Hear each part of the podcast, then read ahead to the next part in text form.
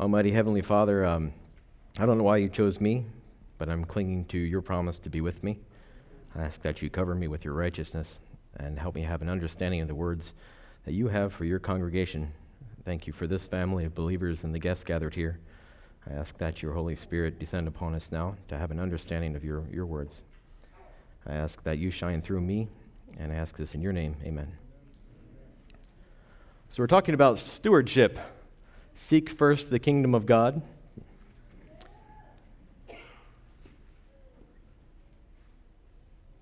Ooh. Stewardship is caretaking, taking care of something. Have you ever taken care of a pet? Nod your head yes if you've ever been small. So we're talking about caretaking of the time, the talents, the money, the energy that we receive from God. Stewardship is a practical expression of the character of Christ to each other. It's an expression of our love for God, a means for living out the truth that we've been given in Christ. So how we express this character is, how we express this caretaking, rather, is how we express God's character to the world. So the purpose of stewardship, what's the purpose of stewardship in this caretaking been given to us for? Why has this been given to us? An evangelist had asked this question of an aquarist. They asked, what's your favorite animal? What does everyone like to see, or what does everyone like to buy at the aquarium shop? And he said, a shark. I like to buy sharks. First off, sharks are very cool. But second, sharks grow to about the size of their tank. So if you have a 12-inch tank, you have a 6-inch shark. And the cool thing about sharks is as they grow to the size of the tank, they're fully mature. You have a shark with all the little shark teeth, and it does shark behaviors. But is that what God designed a shark to do? Everyone say no. Is that where a shark is living out the purpose that God designed it for?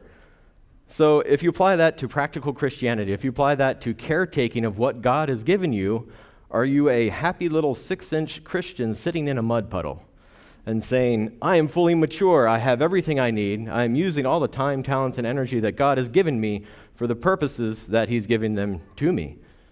So are you happily sitting in your mud puddle, or are you out? Are you seeking that great wide ocean where your purpose is exhibited fully, where God has designed you to be, out there spreading, using what God has given you to, and not being a 6-inch Christian, but a fully grown, fully mature, in the right environment?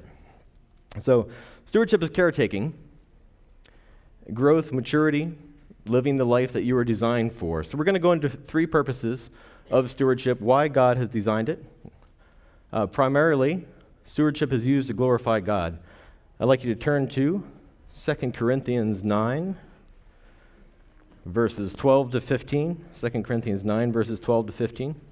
For the administration of the service not only supplies the needs of the saints, but is also abounding through many thanksgivings to God, while through the proof of this ministry they glorify God for the obedience of your confession to the gospel of Christ, and for your liberal sharing with them and all men, that by their prayer for you who long for you, because of the exceeding grace of God in you, thanks be to God for his indescribable gift. The primary purpose in my study that I learned of stewardship and caretaking, that gift of God to us, is to glorify him. It's to glorify God. You ever thought about the use of your time and money as an act of worship? Have you thought of stewardship as an act of worship? Like caretaking? Listen to what the prophet Haggai, shared with the governor of Judah and the high priest at the time of King Darius. Now this is what the Lord Almighty says, give careful thought to your ways. You have planted much, but harvested little. You eat, but never have enough. You drink, but never have your fill. You put on clothes, but are not warm. You earn wages, only to put them in a purse with holes in it. This is what the Lord Almighty says, give careful thought to your ways. Give careful thought to your ways. Go up into the mountains and bring down timber and build my house, so that I might take pleasure in it and be honored, says the Lord. You expected much, but see, it turned out to be little. What you brought home, I blew away. Why? Declares the Lord Almighty, because of my house, which remains a ruin, while each of you is busy with your own house. The use of what God has given us, that stewardship, that caretaking, is to glorify him. 1 Corinthians 6, 19 and 20. Or do you not know that your body is the temple of the Holy Spirit who is in you, whom you have from God, glorify God, and you are not your own, for you were bought at a price. Therefore, glorify God in your body and in your spirit, which are God's.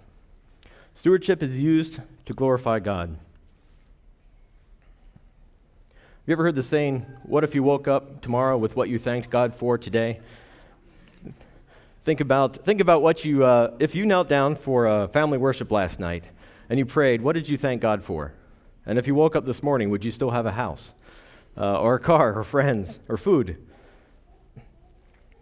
That caretaking. Romans 12:2 states, do not conform to the pattern of this world, but be transformed by the renewing of your mind.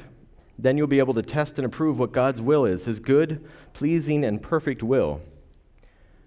I find that in the act of stewardship, in that caretaking, that materialism, that desire for stuff, the love of owning things, it melts away into genuine concern and care for the things of God.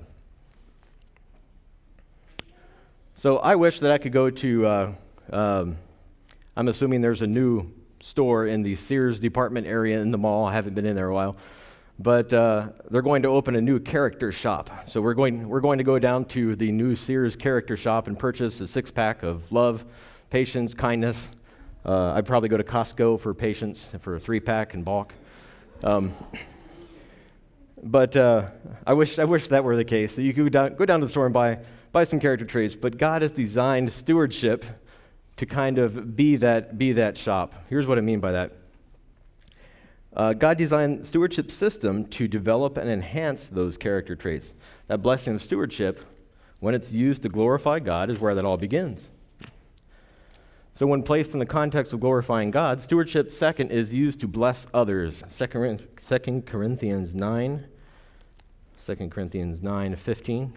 9:1-5, my apologies.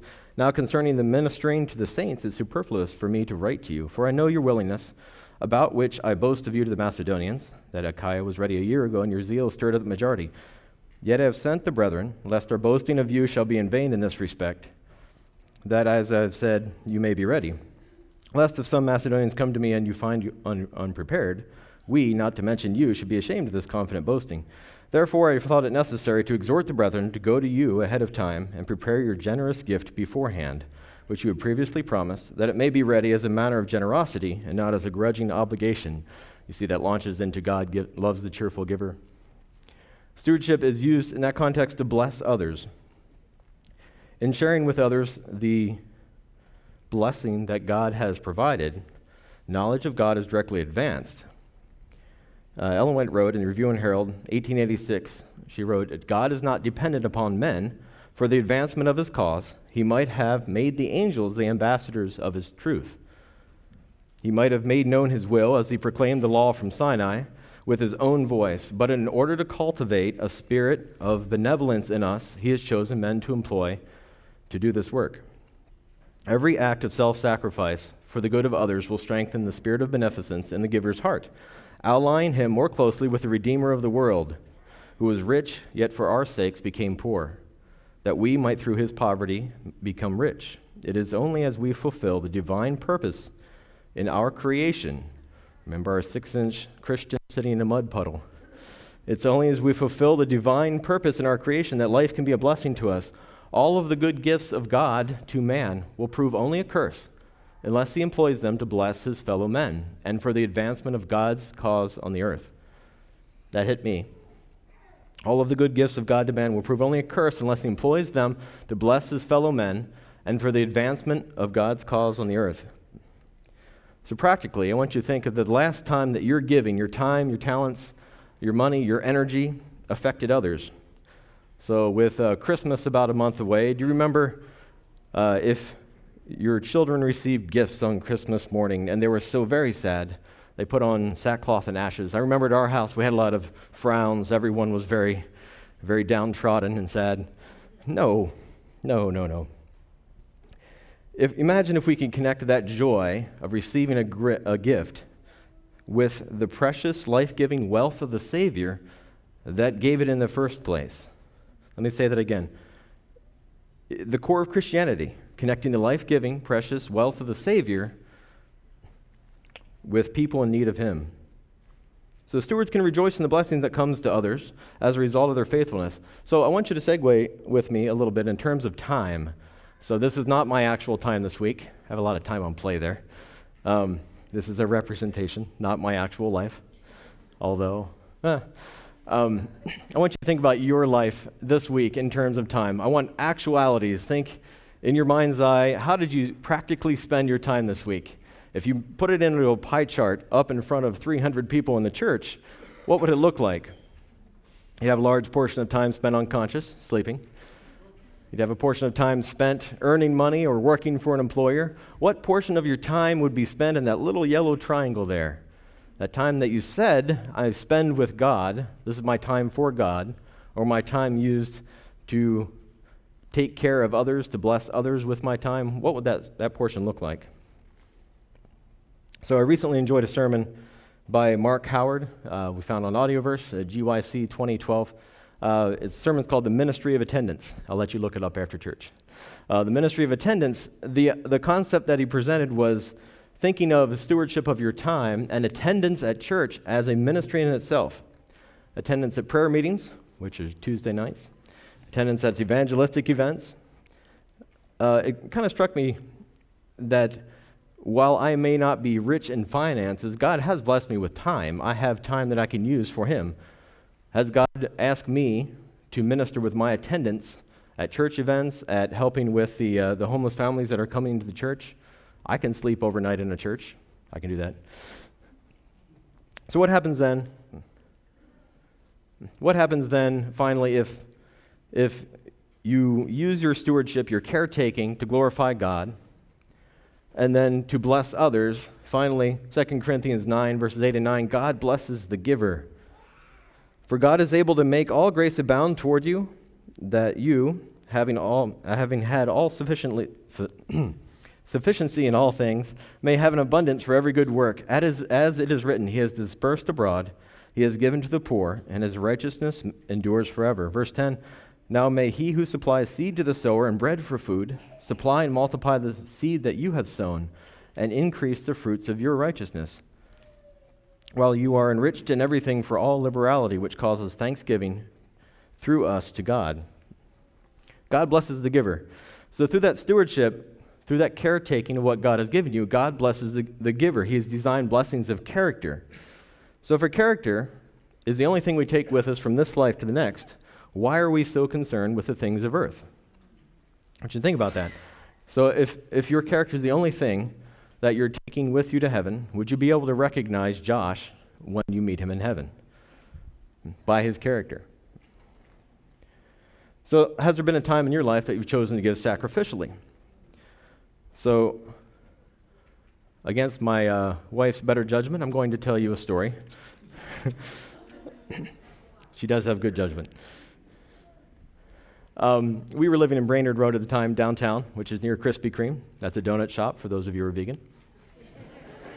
And we had been working with our neighbor, Mike, for some time. And he knew that we were Christian, and he knew a little bit about our beliefs. And I think his story was he had met an Adventist at one point. So we had some plumbing issues, and if you've never shopped for a secondhand toilet, I encourage you. It's a great character development. But we found on the internet, we found a toilet for free, brand new, must take all, and we were a little suspicious about what does what must take all mean. So we went anyway, and we learned that the giver had two toilets, so we loaded them in the back of the car. And I set one outside as I installed the other one. Well, I came back out and to get some supplies, and my neighbor Mike was standing in my yard, and he was staring at the toilet. And I said, "Can I help you with something?" And he lamented over his plumbing issues. He said, "How did you come across this superb crafted toilet? And how did you come across this?" And I said, "Well, God provided it. We prayed. We asked God. God provided a toilet." And he got kind of quiet, and he said, could my God provide for him? And he didn't know at the time. He was standing in front of the second one there. I said, there you go. It's all yours. He got really quiet. He was almost in tears as I carried a toilet back to his house next door. He said, how could my God do the same for him? So a toilet allowed me to witness to my neighbor, and I could tell him that all he had to do was seek God first, and all these things would be added to him. So he passed away about 4 years ago, but I pray that my interactions with the toilet and being humble enough to allow God to work with me, there was a lot of additional character development, as if you've ever worked in construction, that came with that. But I pray that my willingness to work with God and that stewardship of what he had given me showed my neighbor Christ's love before he died.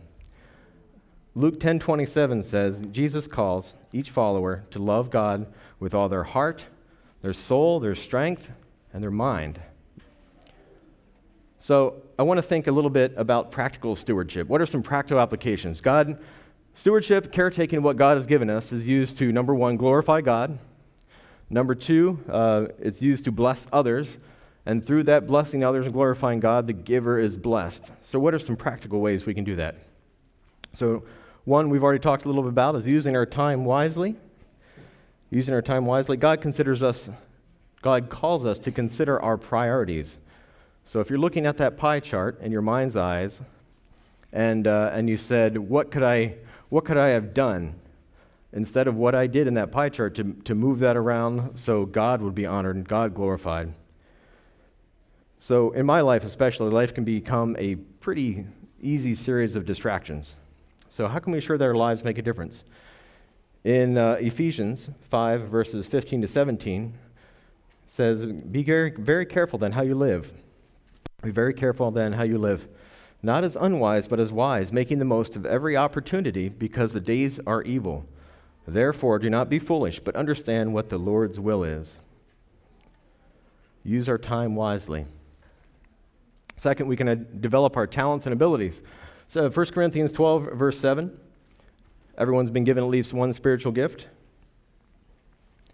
1 Peter 4:10 explains, each one should use whatever gift they've received to serve others, glorify God, bless others, faithfully administering God's grace in its various forms. God is honored when we use our minds for his purposes. Intelligence isn't something to be squandered.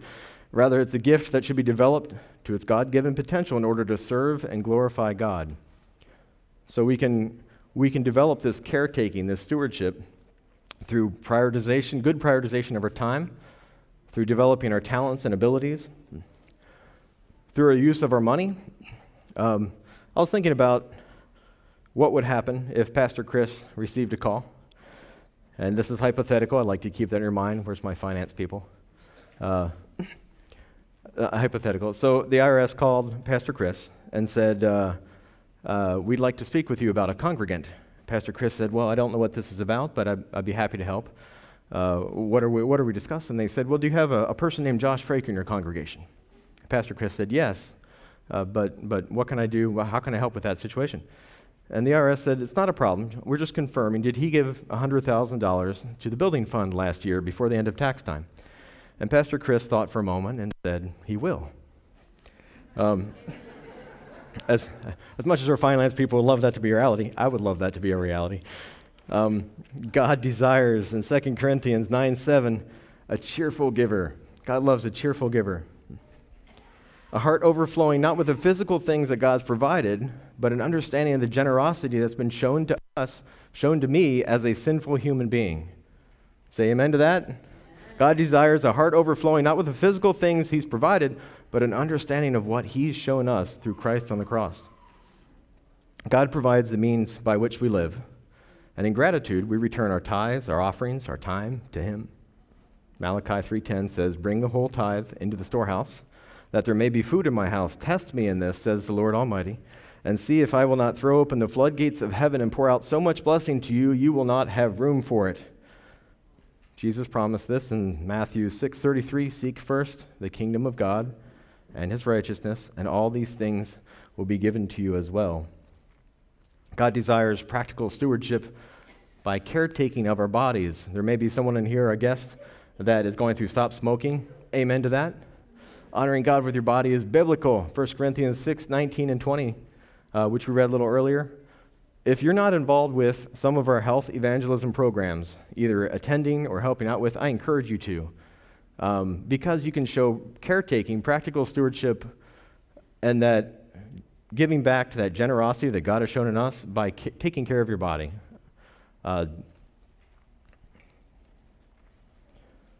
Finally, through practical stewardship, God, to glorify God, blessing others, and God blessing you, we can spread the message of the gospel commission in Matthew 28:18-20.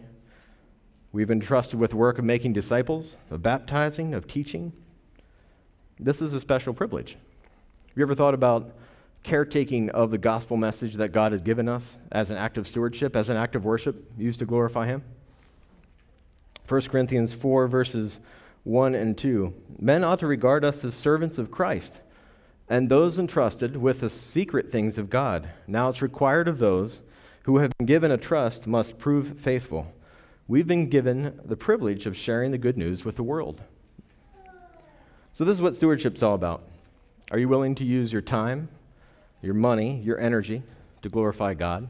Are you willing to bless others because of what Christ has already given you? Are you open to receiving blessings that He has in store for you? God desires that His workers in every line shall look to Him as the giver of all they possess.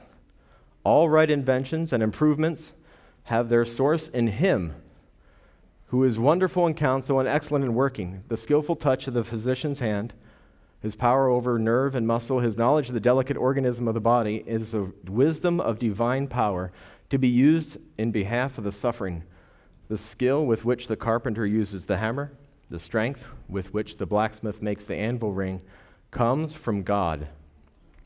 Christ's Objects Lesson, chapter 28. So I encourage you, don't be a 6-inch Christian sitting in a mud puddle, happy with how you've matured, how you've grown, but not even close to the environment that God has designed you to be in. I encourage you to use those gifts, the time, the talent, the money that God has provided you to glorify God, to bless others, and through that development of character that He's promised will be yours. Would you bow your heads with me as we close with prayer? Almighty Heavenly Father, for the reason You've given us the Sabbath day, we are thankful.